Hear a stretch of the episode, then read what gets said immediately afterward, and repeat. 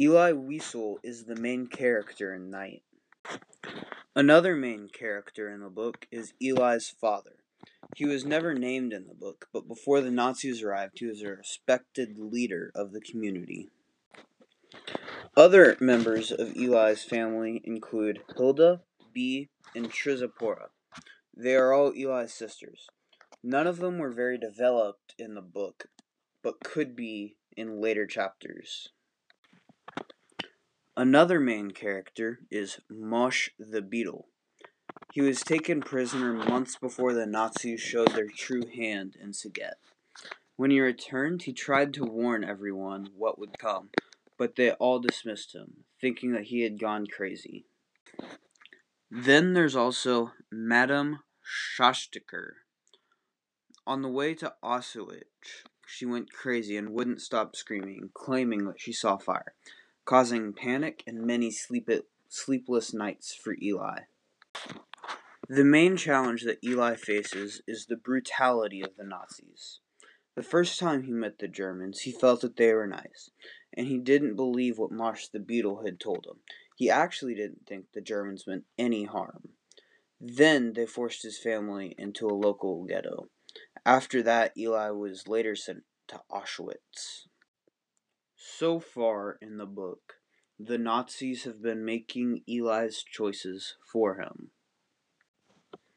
They have forced him from one place to another, dictating how much food, water, and space he gets. And now finally, he's sent to Auschwitz.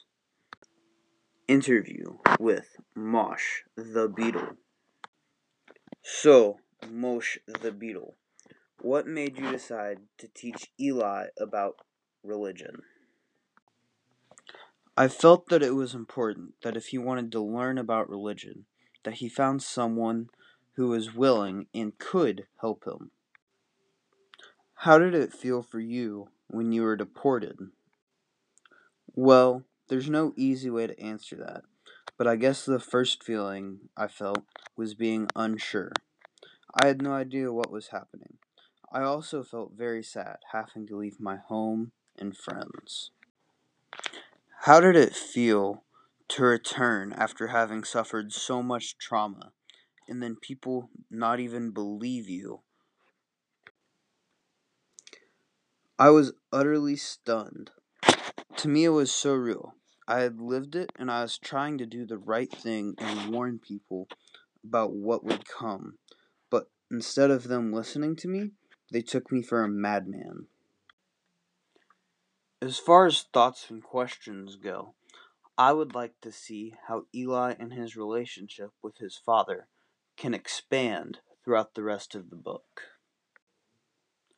I thought it was interesting how, according to Eli's view, the Nazis suddenly turned against the town.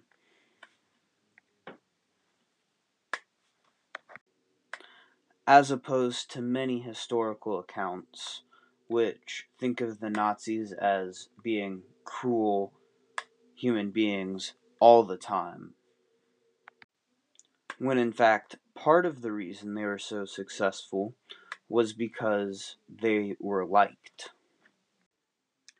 Looking forward in the book, I think it'll be interesting to see how Eli will survive Auschwitz. Seeing whether he makes friendships tries to survive it alone or sticks with his dad throughout it all. One thing I struggled with throughout the book so far has been the names. They're all Hungarian, but it's not quite as bad as things fall apart with all the vowels.